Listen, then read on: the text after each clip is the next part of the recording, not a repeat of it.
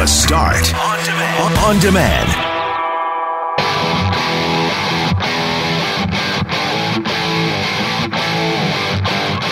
The Jets win in overtime, which meant we started our Friday in a good mood, and that good mood just kept getting better because we learned this morning on the start that the hometown hero is returning to the Winnipeg Blue Bombers. Andrew Harris has signed a one year extension, and we had a chat with Bob Irving. Another reason to be happy Fried Chicken Fest starts this weekend. Seven days of unadulterated fried chicken deliciousness. And after I found something rather amusing in my laundry room, we had a chat about the funny slash weird slash insane things that have happened in an apartment building where you have lived. I'm Brett McGarry alongside Greg Mackling and Loren McNabb. We are Mackling, McGarry, and McNabb. And this is the Friday, January 15th. Hey, it's payday. Podcast for the start.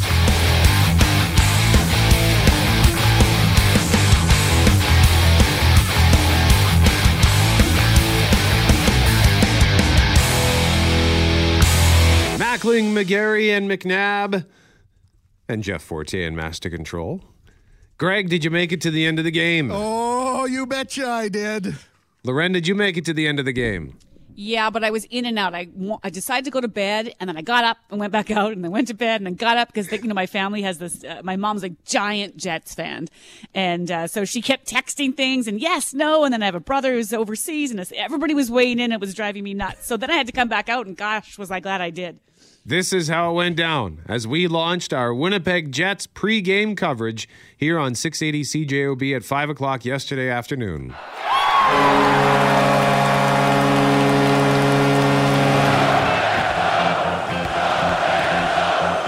It's time. Uh, I'm in. I'm in my prime. This team's in its prime. It is time to win a Stanley Cup. And he's absolutely robbed by Connor Hellebuyck with a great right pad save. It, it always seems to be a good atmosphere everywhere we play in Canada and whenever there's a Canadian team in our building. So there should be a lot of uh, a lot of exciting matchups, and it just should make for a good division. Loose puck at center ice, picked up by Wheeler. Partial two on one now with Scheifele. Wheeler across the blue line. Wheeler out in front. One timer. Scheifele scores!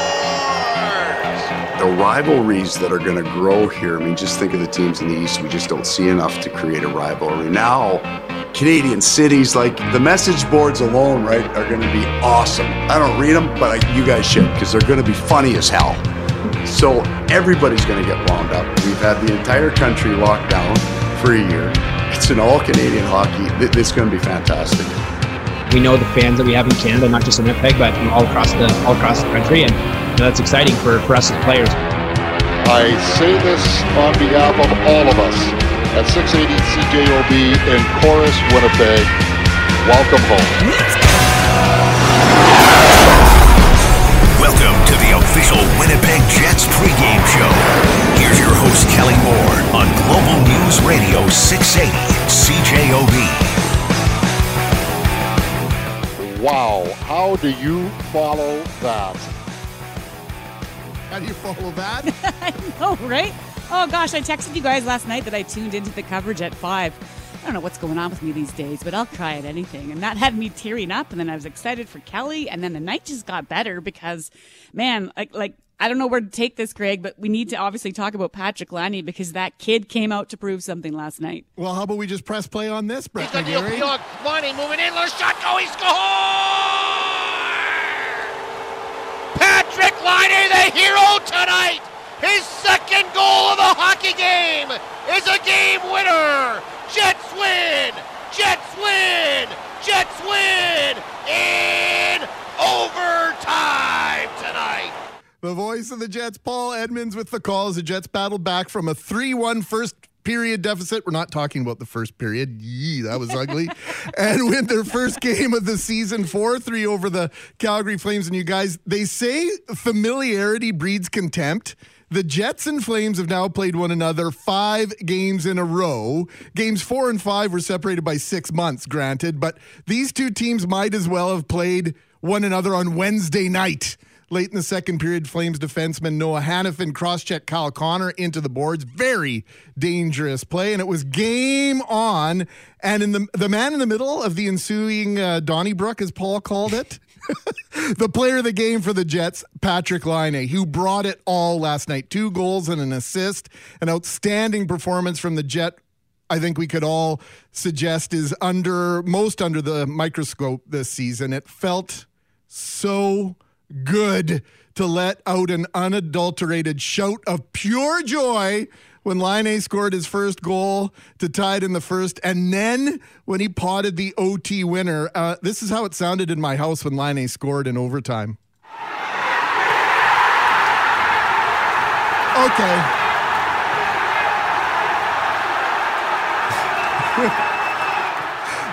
I stole that from uh, YouTube. Uh, fans in a pub in, in England getting excited about Arsenal scoring a goal, but that was very similar. Let's put it that way, guys. Yeah, and I, I, when I came back out from trying to go to bed, it was around the time when he was just so angry and he was all fired up, ready to fight. And then I think he even commented after about you know the old Gordie Howe hat trick. What is it? A goal and assist and a fight? I can't remember how that goes, Greg, but um, he almost he almost had it. Yeah, the Gordie Howe hat trick, a fight assist, and a goal. Well, yeah, Laine's quoted as being disappointed yeah. that his first sort of fight of the season ended up in a two minute penalty, which means it's not really a fighting major. Of course, it was Matthew Tkachuk on the other side for the Flames. Hanifin uh, pushed Connor very dangerously into the boards. It cut Connor. Uh, for a moment, it looked as though Connor might be injured on the play. Laine jumped in to have his teammates back, took on Hanifin, and then, of course, uh, Matthew Tkachuk had to uh, get his nose in there, and then it was game on. But the Jets look absolutely brutal in the first period, but then something happened between the first and second period. I'm not exactly sure if it was a Dale Hawerchuk tribute or what, but they looked like a completely different team in periods two and three. And then that overtime, uh, Patrick Laine, I pointed this out on Twitter last night, and, and Loren, I don't know if you saw the same thing, but if you look at the highlight, Laine's down near the goal line. It's three on three, and the Jets like to put the puck back to the defenseman typically in a situation like that. And Laine waited for two Calgary Flame players to come closer, closer, yep. and closer, and then they were almost below the goal line. And Laine somehow find found this other gear and stepped on it and went up the left wing, used Neal Pionk as a little bit of a decoy. He tried a shot, he kind of flubbed on it, and then just kept trying to get that shot through and uh, tricked uh, Markstrom, and uh, boom, 4 3, and the Jets are 1 0 to start the season. It was incredibly exciting last night.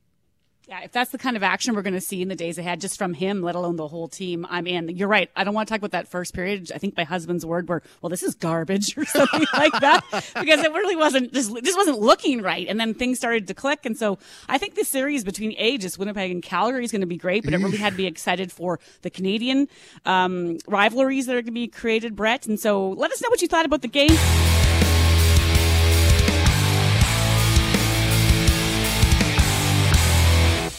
Want to talk about the weird slash funny or maybe even insane things that have happened in an apartment building in which you've lived. Something happened yesterday that just made me laugh hysterically. Now I went in to do some laundry. There was a sign on the wall that said the price is going up. Currently it's a dollar twenty-five for a wash and dry. 75 cents for wash, 50 cents for dry. That's dirt cheap. That is a steal because in my previous apartment that I lived on Corydon, it was 375 total for the wash and dry. So they're bumping it up to 225 for a wash, 225 for a dry. So from $1.25 to 450. Not super happy about that, but that's kind of market standard, I think. So whatever. I figured that was coming sooner or later. But one of my neighbors put up some post-it notes, some colorful post-it notes on the wall saying price increase coming in April, $1.25 to $5 it's actually 450. A 400% increase is not a small increase because the sign said the price is going up by a small increase in April. So clearly one of my neighbors is not too happy with our building management. Just made me laugh at the the protest. So we wanted to talk about the funny things you may have noticed in your apartment building and Forte, you actually had a bit of a, an episode this morning, did you not? Yeah, the power is out or was out. I don't know if it's still out but out in my apartment, and uh, I don't know, it must have happened around two thirty, and it wasn't a total blackout. I guess it was a brownout because I could hear my electronics going off and on, off and on, and which woke me up. And one of my um, plugs by my sink. It's one of those special ones. Greg, what kind of plug is that? Uh, GFI plug, if I'm not mistaken. Um, sure, we'll go with that. Ground fault uh, receptacle. Yeah, and that thing was buzzing, and finally all the power went out at uh, 3.30. But uh, anyways, I, I left my apartment a little early, went to Tim Hortons because I couldn't make breakfast, and I couldn't really pack a lunch because, you know, can't really see what you're doing. And I tried getting back to my apartment, and now I'm locked out because it's one of the key cards, you know, so it's electronic, so I can't get oh, back in. no. But uh, you know, I only had to wait uh, in the like little foyer thing uh, for about 15 minutes, so it wasn't that bad. Okay. Jeez, I never even thought about that. If the power goes out and you you have have an electronic like a key fob, you might be stuck. Yeah, you're locked out. Oh man. Okay, so that's not a fun thing. Mackling, you said you had a story. Well, geez, mine's a lot more fun than than that. That sounds like a horrible adventure. Not a great way to start your Friday. No, I used to live in Calgary in this apartment. It was at 1313 13th Avenue Southwest.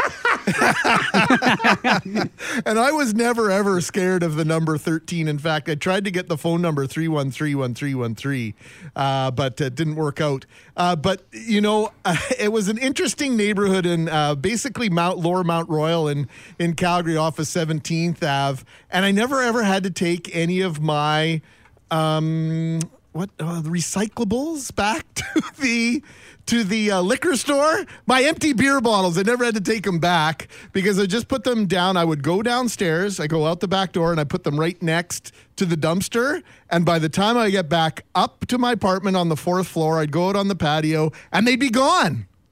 like instantaneously. It was like curbside pickup, but I didn't have to phone anybody. It was outstanding. And so I forewent uh, the deposit on, on the beer bottles and such. Uh, but it was a very efficient service, shall we say. Yeah, and you, Alberta, I think, has a generous uh, recycling fee or, or, reward, do they not? Like, yeah, get... I think uh, we had it for pop cans and stuff too, if I remember correctly, yeah. in pop bottles. So yeah, that was always neat. My little brother came out for business. I said, "Watch this. We're gonna put these down, and by the time we get up, they're going to be gone. Come on. Yep, sure enough, they were. That's great. Did you ever find out who was doing it? Oh, it was a whole uh, roaming. It, it, was a little syndicate, I think. it's the syndicate of Oompa Loompas. Beer collecting Oompa Loompas. uh, Cam Poitras. Uh, I I've only lived in an apartment for a little over a year. Actually, was, I also lived in an apartment in Calgary in that same neighborhood, Greg. I don't know if you knew that, but um, uh, yeah, just not. just the weird smells that came out of people's apartments. Like I've I've never smelled anything like that in, outside of an apartment about what somebody was like cooking. There's just always like that. There's like this distinct apartment cooking smell. I don't know what it is. You never smell it anywhere else but I've always found that like apartments and uh, what just the weird sense as you walk through the hallway, you're like, all right, that guy, that's that guy, that, and you get used to the smells. Like you know that this it's is mixture. that guy's. Yeah, it's a mixture of everyone's cooking. yeah, I don't know. It's weird. It's it's it's like a weird. It's a distinct smell. Yeah, they I'm call sh- it fusion. You yes, come on. Have you ever wanted to knock on someone's door? I, you know, and just be like, "Something smells really good." I'm just curious what you got going on in here. yes, I'm sure my neighbors in my Corydon apartment were like, ah, Brett's making hamburger helper again. Loren, what have uh, what do you, what do you got?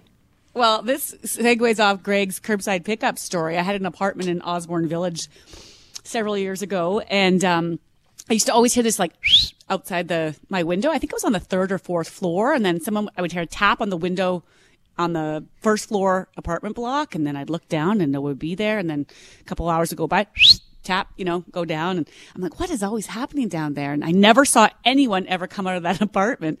And then finally I had a friend over and he hears this noise looks down. He's like, you know that guy down there selling weed out of that basement window, right? And I was like, what? And he's like, yeah, it's like a sweet curbside marijuana pickup going on right downstairs. And I was like, what? I have been wondering for months tap tap tap and i had i never figured it out never saw the guy never really ever saw anyone do anything and then finally i was like huh I am really naive. I just thought friendly chatter was happening all the time. But it was curbside, a dri- curbside weed pickup. It was a drive-through window. Yes, it's pretty entrepreneurial if you think about it.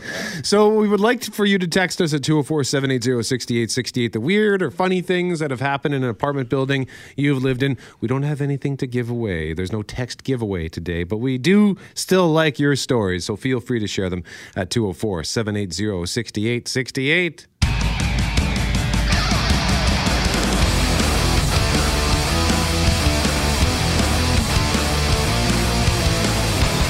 Text message from Scott at 204 780 6868 about funny slash weird slash insane things that happened in an apartment in which you've lived. Scott says, funny thing that happened to me in the apartment block 1997, I moved in on Edison Avenue.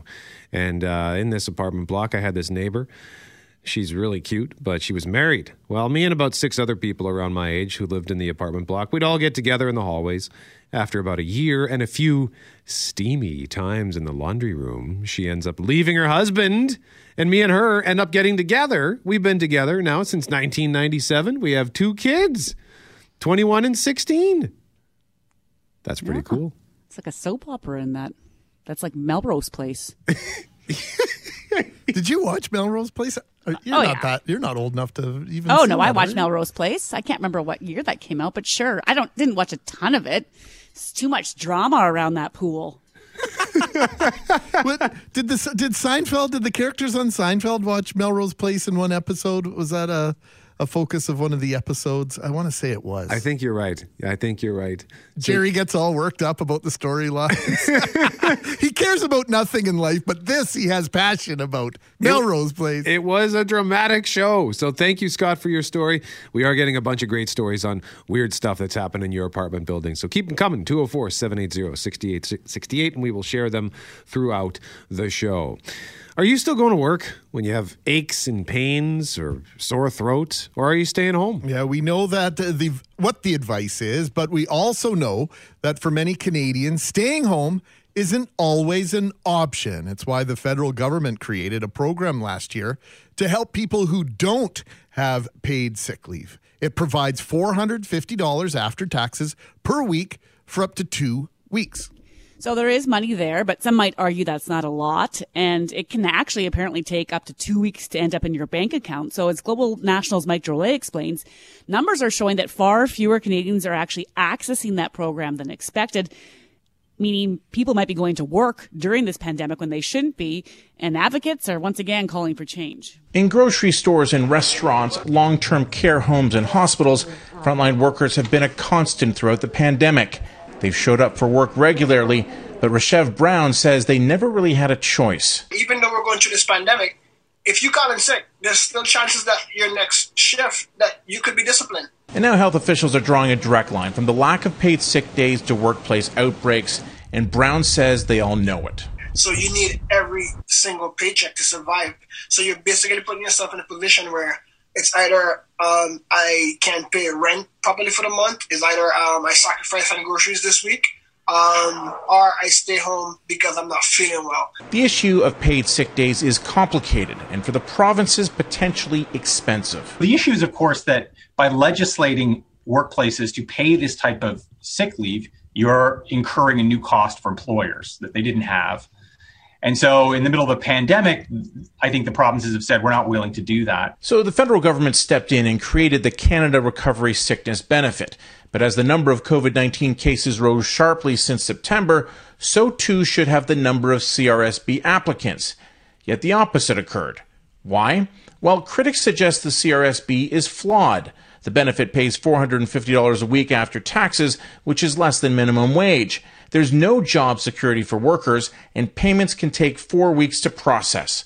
Local health officials and politicians have been clamoring for a new plan. I'm almost to the hair lighting on fire time with this, where the fact there has been no response from anybody about this. Is it fair to say that it's going to be extremely difficult to get COVID under control until we solve this key issue?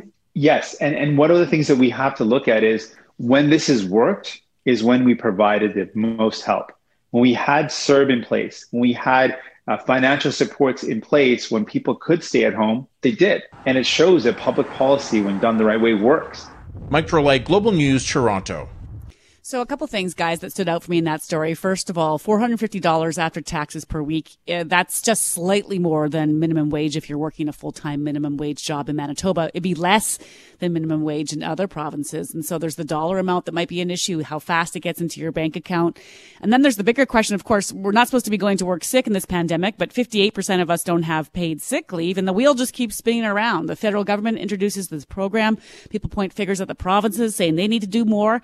And then, of course, small business have said repeatedly, we can't afford to, to be putting out big paid sick leave programs for small businesses. And so where does that leave us? Just talking about this again in another year's time? Well, nine months later, we're still having this discussion. This was part of the initial conversation around COVID 19 that this was going to have to be in place. We were going to need a program in order for lower waged Canadians without sick leave the opportunity to stay home and not have it impact them financially or economically, or at least minimize that impact.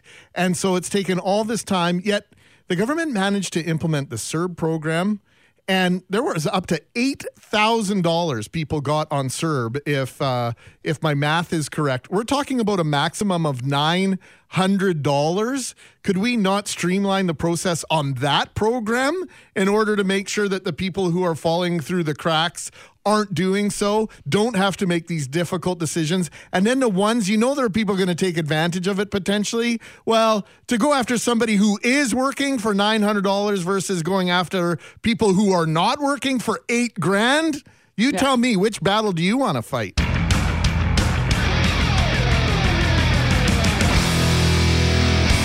Mackling, McGarry, and McNabb. Normally Fridays at 7:37. This is where the couch potatoes assemble, but we were told to clear a path for this segment, so we did that at 6:37. You can hear us in the audio vault at cjob.com. And indeed, we do have some breaking news this morning. Should have told Fortier to cue up a stinger, so I'll just do it. Da da da da da da da da. Breaking, breaking news. Greg Mackling, what have we got? Well, why don't we let the voice of the Winnipeg Blue Bombers, Bob Irving, come on air with us. And Bob, I think this is news that you should share with our listeners at 7:38 on a Friday morning. Another tremendous announcement for the Winnipeg Blue Bombers. And it's the signing, you guys, that I think uh, the fans have been waiting for. The Bombers announced just a couple of minutes ago that running back Andrew Harris has agreed to a new contract, a one year contract. He was eligible to become a free agent in February. I don't think any of us felt he was ever in serious danger of leaving. This is his hometown. This is where he is setting himself up for his future after football. But it's a great relief, I think, and exciting for fans that Harris will be back for an 11th CFL season, his fifth with the Blue Bombers. He turns 34 in April, but he's going as strong as ever, as he proved when he last played in the Grey Cup game in 2019. Well, of course, he was the outstanding player and outstanding Canadian uh, because of his birth certificate, the first player ever to do that, Bob. Just for those that maybe are casual Blue Bomber fans, just how important is it, A, that Andrew Harris is on the field with this team, and B, do you think it is that the Blue Bombers continue to sign homegrown players like Geoff Gray, like Nick Demski, and now Andrew Harris? Does the winning feel a little bit better with those guys on the roster? Well, they're hometown heroes for sure, and I, I think it adds something to it, Greg. There's no doubt about it. Uh, Andrew Harris has become arguably one of the greatest players in the history of the Canadian Football League, and I know that's a strong statement, but look at what he's done. Uh, he rushed for 1,380 yards in 2019, the third year in a row he's led the CFL in rushing. He has now rushed for over 9,000 career yards. He's caught 565 passes. Uh, he's had five 1,000 yard rushing seasons. Only five players in CFL history have had more than that, and they are Mike Pringle, George Reed, Charles Roberts, and Joffrey Reynolds. It, it's a remarkable list. He's durable. Uh, he's only missed 11 games in the 10 seasons he's played, and that's a, a real tribute to what he's done. He's been named an All Canadian six times and he's been at his best in the postseason. 11 playoff games he's played in. He's averaged six yards rushing, and in the two Grey Cup games he's played in, both of which he's been named the top Canadian, he's averaged 7.1 yards, pardon me, rushing. and those are big numbers. If you're rushing over six yards per carry, you're in a very special zone. The, I guess the thing, other thing I would add is he's a leader, and uh, Mike O'Shea raved about Andrew the first year he played in Winnipeg. He knew Andrew was a talented running back per se, but he didn't realize what a perfectionist Andrew was on the field. I'm told by the coaches repeatedly he never misses an assignment. If he's supposed to block somebody, he blocks him, and he never gets the wrong guy. He lines players up who might not be in the right spot on a given offensive play, and he brings things beyond the obvious numbers that he rolls up that are uh, intangibles that really are irreplaceable. So is he important? For sure he is. And I can tell you, the rest of the bomber team will uh, will be excited this morning, knowing that Andrew Harris is coming back for another year. Bob, you mentioned those numbers, and there's just, I mean, there's 27 different points to be made there about uh, the talent he is on the team. But you talked a, a, little bit about the leadership and just kind of the role that he plays. And I'm curious, you know, both on the field and in the locker room, how crucial it is to have not just that experience and the talent, but just his voice, his presence. Well, it's very important, uh, Loretta, and I think he's one of a number of players on the Bombers who bring that, but he brings it in his own special way. He can be a, a little more outgoing, I think, than some of the players, a little more vociferous. You know, everybody leads in different ways in professional sports, and Andrew leads by example, but he also leads uh, with his voice in the locker room. He's one of those guys, you know, players are sitting around before a game or during a practice or whatever, they kind of look around and see who's with them and then they see a player like Andrew Harris, and I think it buoys everybody on the team. And it's hard to describe and explain how that works, but uh, he's just a player who's an integral part to the success the Bombers had in 2019 in so many ways. And he will be again for as long as he plays. And I don't know, at 34, most running backs are done. Uh, but Andrew's an exception, and I think that's another sort of tribute to what a special player he is. But given that it's just a one year extension, is it reasonable to suspect this could be the final campaign for Mr. Harris? I guess it's reasonable, Brett, to suspect that, but uh, I wouldn't necessarily think that's going to be the case. I think what, what's going to happen, and he'll probably say this when he speaks to the media later this morning, is that he's taking it a year at a time now, and he'll see how the 2021 season goes, and then he'll make a decision on his future after that. That would be my guess. I, I think he's one year at a time, but I don't know. Andrews never relied greatly on speed per se, like a lot of running backs do. He's fast enough. Don't get me wrong, uh, but speed hasn't been his forte. So as long as he can stay healthy and continue to drive himself to stay in top condition, which is a challenge for all older athletes, I don't see why he can't play for another two or three years, but uh, we might hear more from him on that coming up later this morning. He's obviously terrific out of the backfield catching the ball. He's yeah. very smart, Bob. He makes decisions very quickly, he makes the right decisions. Seldom does he make the wrong ones. And so it will be, I agree with Brett, interesting to see how this plays out over the next year or so. And the Blue Bombers can't do this. Correct me if I'm wrong, Bob. They cannot uh, hitch their wagon, if you like, to a player like Harris, who's got the Canadian passport without players behind him on the depth chart that can fill in in the unusual circumstance where Harris gets injured because he's a Canadian. You yep. need a Canadian backing him up, otherwise your your ratio gets thrown out the window. Like I say, in a situation where Harris can't play. That's right. It's unique for a, a, team in the CFL to have their number one back be a Canadian. Jon Cornish did it for a number of years in Calgary, and it's Andrew Harris here now, and uh, his later years when he was in BC. But yeah, if he goes down during a game, uh, you know, you have to have a Canadian to put in there to back him up, and that's critically important to the Winnipeg Blue Bombers. But first and foremost, this morning they, they've got Andrew Harris back under contract. Number 33 will be on the field in 2021. Uh, when the Bombers try to defend the Grey Cup championship that they won almost two years ago now, and that just I think adds to the excitement for Bomber fans. Bob Irving joining us live on 680 CJOB. Once again, Winnipeg Blue Bombers have agreed to terms on a one year extension with Grey Cup MVP Andrew Harris. Bob, thank you so much for joining us today. Okay, my pleasure. And as Bob mentioned, Andrew Harris will be speaking to uh, the media via Zoom at 9:45 this morning. So we'll hopefully be able to uh, share some of those comments with you. And eventually, I'm sure you'll hear Andrew Harris speak to someone on 680 CJOB, Greg. I suspect that'll happen very quickly. When you can stand in the middle of a dressing room with a bunch of high octane athletes like football players are and yell and ask them the question, Have you got my back? And to have them all in unison shout back at him, Yeah, we got your back multiple times, you know that.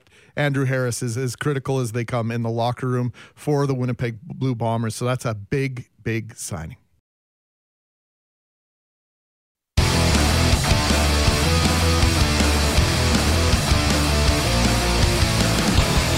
So, as you well know by now, I eat a lot of takeout. I'm just too lazy to cook, quite frankly. But I also like to support our Manitoba restaurants, uh, especially during this pandemic. And I sometimes will branch out and try different things. But my go tos are pizza and fried chicken. I don't want to get into a debate, debate with you, Brad, about how often you really do branch out because I think it really feels like it's a lot of pizza and fried chicken. But we can fight about that later because it's an exciting week ahead for fans of fried chicken. The fourth annual Fried Chicken Fest starts tomorrow, Greg. Marketing expert Susie Erjavec Parker is the mastermind behind Fried Chicken Fest.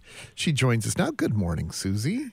Good morning, everyone. Brett, I didn't know that you were my shadow uh, emissary for the Save Manitoba restaurant.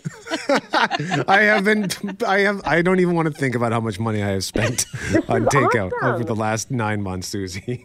Susie, if I can if I can encourage people to buy St. Boniface Hospital lottery tickets, maybe Brett McGarry should be on the TV commercials with you, encouraging people to eat fried chicken over the I next think week. we definitely we definitely need to look into that for sure.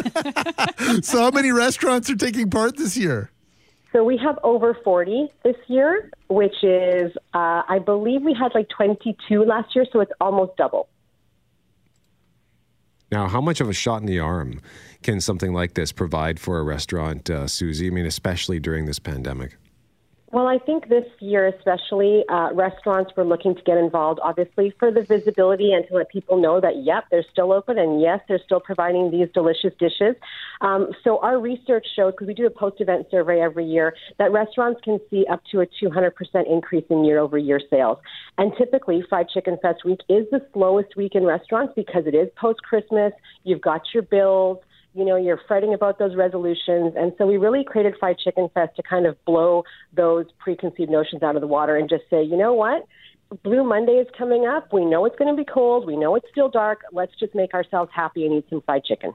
My God, this website's making me happy right now. This happens every time we talk about food. I start looking at the food, and I'm looking at a sandwich right now. I think it's is it called crispy brunch on uh, crispy bunch on Sergeant Susie. It's like a Yes. buttermilk and spices smeared with egg salad spread, a banana mayo ketchup sauce, thin sliced cucumbers, a warm baguette bun, and it looks delightful. I mean, the, like it's the creativity that comes out of this too. Because I used to just think it was just wings and, and just the fried chicken, but no, there's so much more happening here. There's so much more, and the creativity, like you said, Lauren, is unbelievable this year. We even have some restaurants that have entered two dishes because they're so, I guess, competitive is definitely part of it, and they just really want to up their game. So they are really bringing it this year. And I have to say, you know, you look at our Instagram, you look at the website, some of the photos have just been blowing up, and you can almost taste them coming off the screen. Well, you know, you've done such a great job, Susie, of highlighting the plight and, and rallying behind Manitoba restaurants. And I think these weeks are extraordinary. They're extra special. You highlighted how how a dramatic effect that that the, this can have on sales, but just this whole notion uh, of the timing of everything for this year and for local entrepreneurs, restaurateurs who who are really feeling the pinch right now. This is sort of a perfect storm in my mind. It really is. And, you know, if you look at a lot of the descriptions, we are using Manitoba chicken. So these are Manitoba farmers that you're helping. These are Manitoba suppliers that you're helping. You know, a lot of this stuff is homegrown. You look at even the, the greeneries that they're using, like all of those are coming from local places. So it really is a local homegrown festival that's celebrating the best of what we have in Manitoba. But even though it's called Fried Chicken Fest, it's not just for chicken lovers, right? Not just for carnivores, because there are other options available uh, depending on you know your dietary needs. That is correct. So this year we have something really for everybody. We had Roughage Eatery come in and join us, and they have created this vegan dish that will look like chicken and taste like chicken. So if you want to partake in Fried Chicken Fest with your friends and you're vegan, there's no excuses now. That's definitely there. And we also have an option from Cocoa Beans uh, on Corydon, which is dairy free and gluten free. So a lot of these restaurants as well are taking into consideration dietary restrictions too. Well, Susie Erjavec Parker, Fried Chicken Fest is going to be my home uh, probably for the next week, uh, and I can't wait. So thank you very much for for creating this and uh, for making it so big. Like the my Instagram feed for the last several days has just been Fried Chicken Fest feed picture after picture after picture, and uh, it all looks so good. So looking forward to it, Susie. Have a delicious week, everyone. Susie Erjavec Parker from Fried Chicken Fest joining us live on 680 CJOB. The website is uh, friedchickenfest.ca, or you can follow them on social media. I can't stop looking at these sandwiches. I know I, that that's the problem with these things. I, I never know which one to pick, and then I and then once I make my decision, I always think, did I did I make the right call? Because I Oh. can't have four, can't go to forty Yes, places. you can. Well, I guess you can I could. do it, man. As long as there's no low sodium options in this chicken fest, I'm in. I don't know how you guys are doing it because I won't even go on the website to tempt myself. No, no, Like- no. like You to- should. like at a period? No, no, I can't do it. I can't do it. I would want to go everywhere. Because we do want to get to this important Innovation HSC Radiothon Day. We always share stories of grateful and passionate Manitobans. And like many of us, they've received really, truly exceptional care at HSC Winnipeg. We know there's research and healthcare personnel will join us uh, that day to provide insight into the work that's being done at HSC and how it helps so many of us. As always, the Radiothon is presented by Merrick Holmes, and we're going to run that from 9 to 6 p.m. on 680 CJOB, just one week today. But right now, we kind of want to give you a listen to one of the more inspirational stories, which I think Greg will really help highlight the impact of the care provided at this uh, valued hospital. Yeah, in this case, it was life saving care, Loren. Carol Ricky is a Manitoban who is living in Port Moody, BC. On Christmas Eve 2009, Carol got on an airplane to come back to Winnipeg to be with family over Christmas. A lot of us who've ever moved away from home do that, of course. What happened next is a testament to healthcare workers, the love of family, and you should know that Carol was a nurse for over 35 years. I left Vancouver Airport feeling absolutely fine. And uh, actually, that winter, when I arrived in Winnipeg, it was a really nice, warm winter. Uh, arrived Christmas Eve. Uh, that was fine. Had Christmas dinner with the family on Christmas Day. Boxing Day, went out for a couple hours with my sister shopping. And then uh, on the 27th, I started feeling like I was coming down with the flu. And I have lots of nursing colleague friends still in Winnipeg. And I had made some arrangements to go out on some dinner dates with some friends for the days after Boxing Day that I had to cancel. And um, I thought, oh, you know, I'll just stay in bed for a couple of days and let, just ride it out. Uh, of course, my sister, who's very close to me, my sister Judy, she said, well, maybe I should take you to ER. You know, like you, you don't really look well. And being a nurse, and it was Christmas week, and I said, oh, I'm not going to go to ER for like a cold or the flu. I said, uh, I'll just ride it out at home. And so I stayed in bed. But what I didn't realize, even being a nurse, was that I was getting sicker and sicker. My sister was seeing this, but I wasn't seeing it. I was feverish. I was kind of incoherent. And a lot of my information I got like after the fact uh, from the doctors and the nurses and my sister of what they saw. And um, and my sister was checking up on me. Thank goodness she was so vigilant, checking up on me as I was, you know, sleeping in bed. That when on the the last check that she did on me, I apparently was not responding, and they called nine one one, and and I don't even remember the ride in the ambulance, arriving at the ER. I don't remember anything until almost three months later. I woke up and I was in ICU. Oh my word. So 35 years as a nurse and you started your career at HSC. So even with all of this knowledge, uh, you had a little bit of stubbornness in you and, and thought maybe you knew knew better. You figured Well, you I were was always I was always very healthy. Working in the operating room, you have to be definitely healthy because it's a very strenuous, you know, uh, position. And um, so I just thought it was the flu, but I couldn't have been more wrong.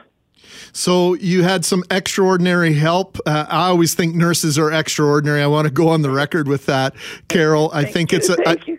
I think it's a calling versus uh, something that you do as an occupation. I think it's something that comes from deep inside you, and I feel the same way about doctors. So, Dr. John Embil, could we say saved your life? Yes, he saved my life. When I woke up, initially, I wasn't aware of where I was. I had no recollection of what happened. I couldn't move any of my limbs. I realized that I was on life support, like I was on a ventilator. I had a trach, so I couldn't speak. And, and for a moment, I was really frightened. Really, really frightened. Even as being a nurse, or sometimes being a nurse even made it more frightening. Uh, but then uh, the, there was I was had a nurse at my bedside twenty four seven because I was very unstable, and um, they started talking to me and telling me what had happened, and uh, you know, and and that and then after I found out that w- when the doctors were coming on rounds every morning, they were saying to me, like, "You're a miracle patient." Like we we they had told my family that uh, after about a couple of hours of working on me in the ER, they said to prepare for the worst that I probably wouldn't make it through the night. What an incredible story. Now we just have a couple of minutes left here, 90 seconds if I'm being exact.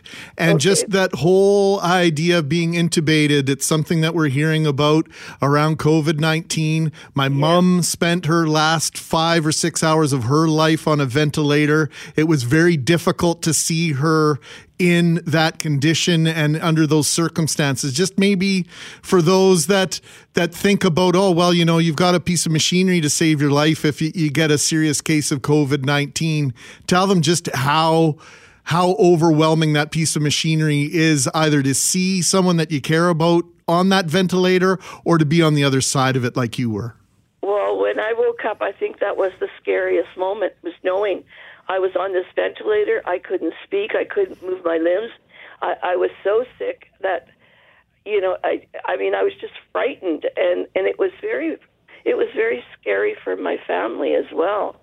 Just uh, you know, my sister was at my bedside every day, and um, and being and also being told like that I wouldn't make it, and then because Dr. Embil consulted with HSC, uh, he virtually saved my life. And uh, him, I owe my life to my sister and to Dr. Embil. The ventilator is scary for family and scary for the for the patient that's on it because you can't talk. You're you know you're you're on the ventilator. You keep there's no way of communicating with people other with than eye contact. Carol, thank you for sharing this story. Thank you for your years of service as a nurse and an OR technician. You are a special person, and we're so glad that you're here with us to, to share this story with us. You have a wonderful day, and, and we'll talk again. Thank you so much. Appreciate it. Yeah, Carol was suffering, as it turned out, with strep A and pneumonia. What an incredibly harrowing experience with a happy ending. Friday, January 22nd, the Innovation HSC Radiothon presented by Merrick Holmes. Money raised through the Innovation HSC Radiothon helps improve patient care at HSC through important research initiatives, training opportunities for healthcare staff, the acquisition of cutting edge medical equipment, and the development of new state of the art facilities. To donate now, you can call 204 515 5612. That's 515 5612. Or you can text HSCF. That's HSCF to 20222. So that's 20222 to donate 20 bucks.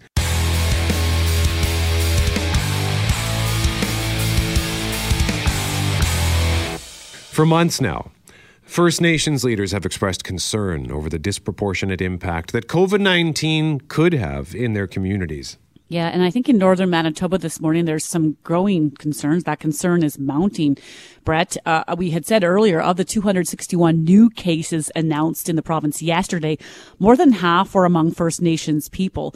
And so MKO Grand Chief Garrison Settee works to represent the needs of 26 First Nations communities in that part of the province and joins us now to talk about this further. Good morning, Grand Chief.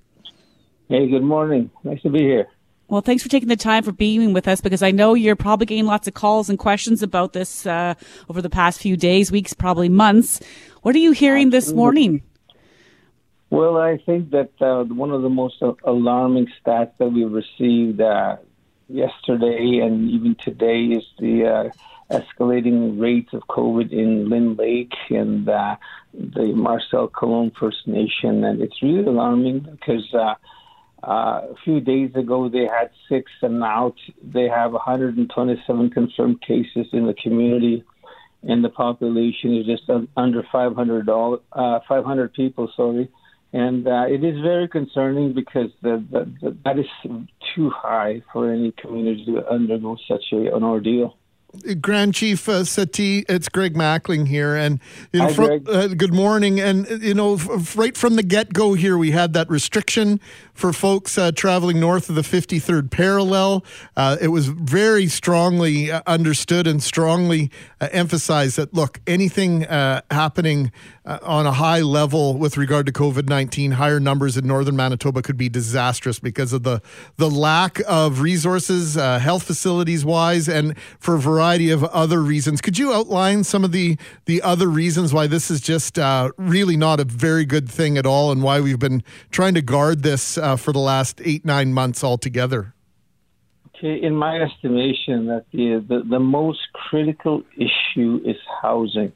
When you have so many people living in one household, the chances of spreading COVID is is is very uh, critical, and uh, it, it is very volatile when you have uh, communities where you have housing shortages, shortage, shortages, and uh, that has been the uh, the, the chief's uh, concern from the get go that we are in a most vulnerable situation because of the lack of infrastructure and lack of uh, adequate health facilities. So. Uh, that's why we feel that this has hit us so hard in the north because the status quo is still the same the, the infrastructure is still not there. The health facilities are not uh, conducive to uh, combating uh, a pandemic such as COVID 19. And uh, the resources are simply not there to be able to facilitate a proper uh, uh, approach to addressing COVID 19. Are health officials giving you any information on how the virus might be spreading? Well, I think that it is basically because of the people that are not tested and they don't know that they have it, so that because they they don't know that they have the, the, the, the, virus and they continue to move in the community and that's how it spreads because of the lack of the testing sites that are needed. And there is some testing going on but i think that because of the uh, limited uh, resources available that it has caused uh, an even greater problem for smaller first nations well, so many of those communities, Grand Chief, are really remote, right? Might be fly in only, or you can only get to them with winter roads that aren't up now. So testing is one part of the equation. And then I want to ask you about vaccines as the other, because uh, we know that vaccines arrived in northern Manitoba over the past few weeks and that they're working to put this super center up in Thompson. All sorts of things are being planned. But what are you hearing in terms of the accessibility and how quickly that might get to some of the communities you represent? Or are they going to have to fly to places like Thompson to potentially receive the vaccine? Uh, absolutely. There's there's many things that will happen, but one of the things that there there was uh, uh, 5,300 uh, doses that will be available uh, for First Nations, but uh, those are those that those are the ones that have no road access, and those that have road access will have to come to the super site. And uh, one of the problems, I guess, is there's a lot of ambivalence and a lot of anxiety, and also being cautiously optimistic on how this vaccine will uh, will impact our First Nations. And uh, so I think that one of the things that we need to do is ensure that uh, we are patient and that there's this is uh, unprecedented, and so there's a lot of moving parts and there's a lot of uh, data that is changing on a daily basis. So we have to rely on what is happening uh, in real time to be able to address it uh, as as quickly as we can. Grand Chief, it's one thing for me to get into my car and make the 20 minute trip to downtown Winnipeg to the RBC Convention Center if my name's on that list and I qualify for a vaccine. Another thing altogether, if you're in a remote con- uh, community, how far could we be talking about people having to drive to Thompson if it's deemed, uh, I don't know, practical? I'm not sure what the word applicable here is because a lot of it doesn't seem very practical. Maybe the, the logistics uh, sound as though they're going to be very daunting uh, for, for everybody up there, but in particular, if you're having to drive a long distance to get to Thompson, how are you going to do that?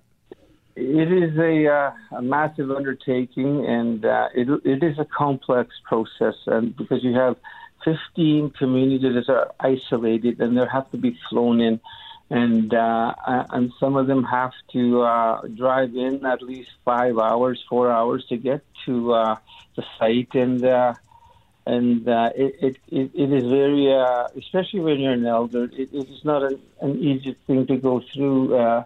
And also there's also the threat of contracting the virus when you're en route to the site. So there's a lot of things that could come into play when you're trying to uh, administer this process. So uh, there's a lot of, of things that we have to be wary of, but at the same time, we want to ensure that the vaccines go out and that people are getting vaccinated. That is our utmost utmost concern because we're losing lives. Uh, lives have been lost, and we want to save lives, and that's uh, I guess that's probably the MO going forward is how to save as many lives as possible.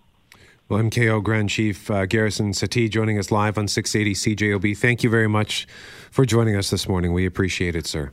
You're very welcome. Thank you so much.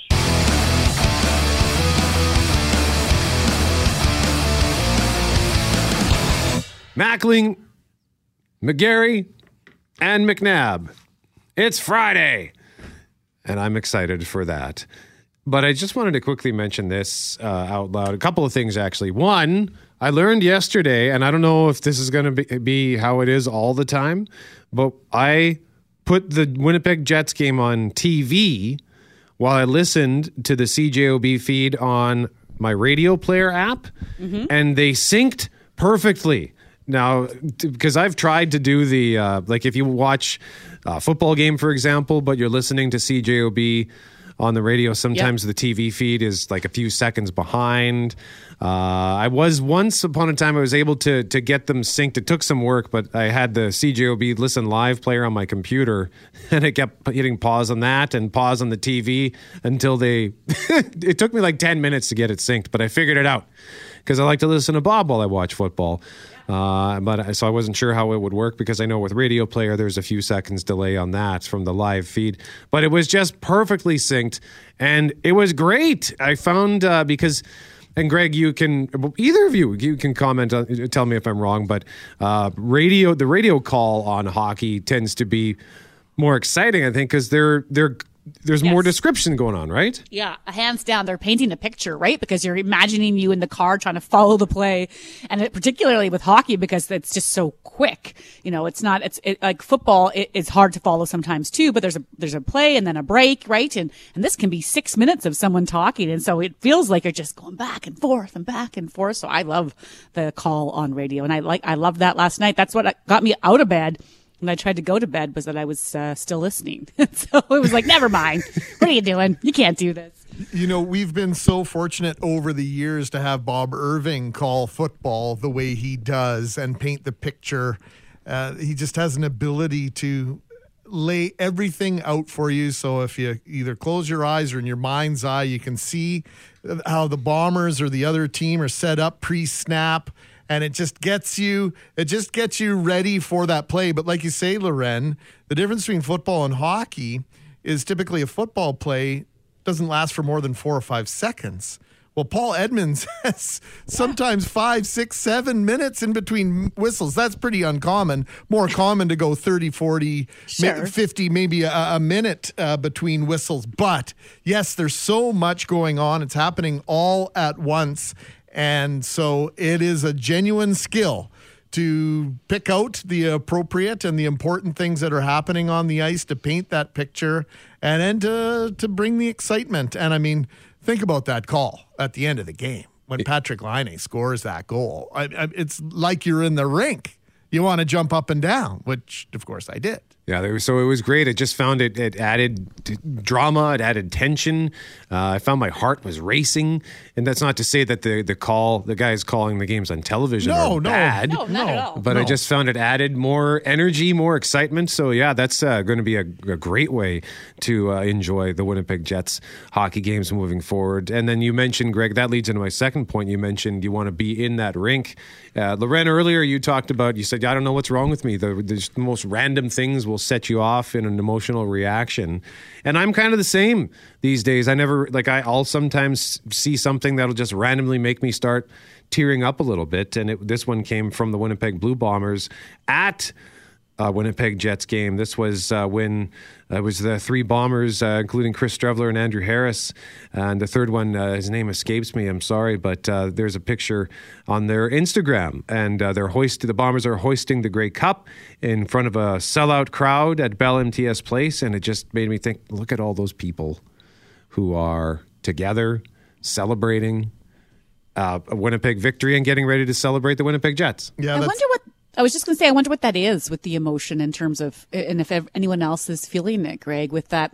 Like, I think part of it is because you're looking at an image, maybe Brett, that we we can't even we can only dream about right now, right? Yeah. Which is the getting together and winning championships and all those things.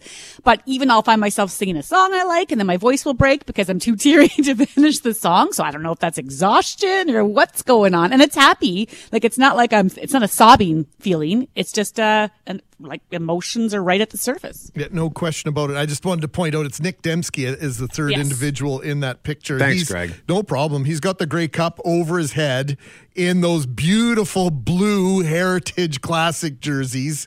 If can I just say right here, these should be the full time home jerseys of the Jets. Just want to go on the record uh, with that, and of course, Chris Streveler. We have such an affection for for Chris in the community, and I think we've grown a little bit of a relationship here on this program with Chris. And then Winnipeg at its finest moment, twenty nine years in the making and the hockey team and the football team celebrating together. And when I was a kid, I can tell you this even though the Blue Bombers and the Jets played games across the street from one another, and they quite often in the fall would have doubleheader Sundays where you'd have a Blue Bomber game in the afternoon and then a Jets game at night, one or two of those a year there was very little interaction between the Blue Bombers and the Jets. You could sense that there was a genuine rivalry, a real fight for the entertainment dollar. And I love when the Jets and the Bombers interact on social media. I noticed the Goldeyes got into it yesterday. You know, congratulations to the Jets. Good luck in the, opening the season. And I think it's just that combination of that civic pride, the idea that there's a picture of, of something that we waited so long for, and I think we all have a connection to that, combined with something that that brings us a lot of joy and something that's that, that that's out of reach right now. And there's just so many emotions. And yes we're tired loren. I think we're tired and we're just really reflective. And that that's been uh, a downfall uh, and a good thing uh, about the pandemic is just that whole uh, reflective uh, Mm. nature. So much time to to reflect back on, on the things that that do make us happy that we miss. Well, a listener just texted now to say, Hey, I'm right there with you on the motions being right there. It's definitely related to what's going on with the pandemic because I've experienced this before going through tough circumstances. Unsure exactly why, but definitely relating. So good to know that we're all just, uh, crying all over the place. but again, as I always say to my kids, like it's usually this happy tear feeling, you know, where you're just kind of overcome in the moment. And so it's not a melancholy or sad feeling. It's for the most part, right? It's just that, um, I laugh more quickly now, and I suppose I cry more quickly now, and maybe none of those are bad things. Well, and I mentioned last night, Brett, just how good it felt when Patrick Laine scored that first goal of the game. And I yelled, Yeah! It felt so good to just an unadulterated, just impassioned feeling, that genuine happiness. I don't know the last time I yelled in.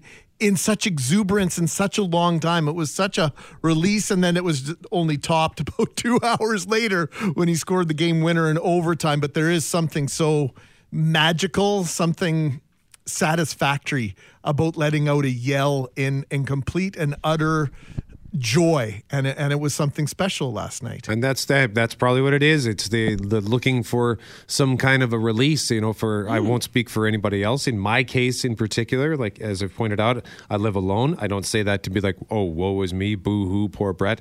But my my day, like my routine is, I get up, I come to work, I see a handful of people at work and then I go home. I might go to the store, and then I just go home and I sit on my couch. Occasionally, I do a video chat, but otherwise, it's just me and my television, and like that's it. And so I'm just maybe it's boredom, or maybe it's just the fact that I'm trying to stay level headed and not let things get me down and then something just at random will kind of set me off in either and it's mostly a positive tears as well around this one uh, I think it was a combination of joy, just seeing that picture and having that memory, but also kind of like, ah, we, it would be nice to do that. So it's more of a yearning cry than uh, than a sad cry. Yeah. It wasn't like feeling sorry or feeling sad that we can't do that right now. Well, just miss Heather, it.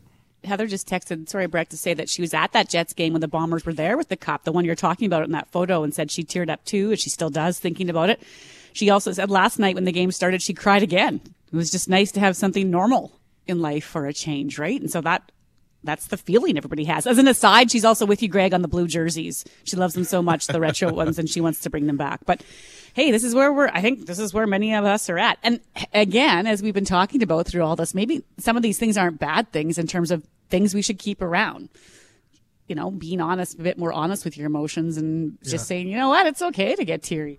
I think that's a really good point. Uh, I've made the comment that I'm trying to do a better job of reaching out to people that I haven't haven't spoken to in a long time. And our, our, our friend Rick Bolin, who we've had on, he's he's written that terrific book, helping folks with their addictions. And we exchanged a heartfelt message yesterday, two or three of them, and I couldn't have imagined even 18 months ago speaking to the, this guy that way and being so frank and honest about my affection for him and my affection for the memories that we'd created together and and that's dare I say, one of the favorite parts of the pandemic for me has been these reconnections uh, with with with my male friends in particular. Saying I love you more, maybe, right? I, I Like- say it a lot. I do, I never hesitate to say it to one of my brothers or one of my, my or I've my dad or my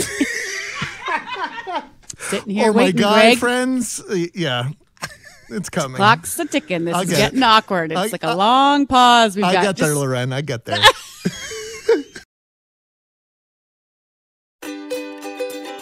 Hey, thanks for listening to the Start Podcast. We are available on Apple Podcast, Google Podcast, wherever you find your favorite podcasts. Subscribe now and never miss an episode. And if you like what you hear, rate the show, tell us what you think. And hey, even tell a friend about the podcast. Be sure to follow us on Twitter and Instagram. Greg is at GMACKWPG, that's G M A C K WPG. I am at Brett McGarry, B R E T T M E G A R R Y. And Loren on Twitter is at McNab on Global and on Instagram at McNab on CJOB. Talk soon.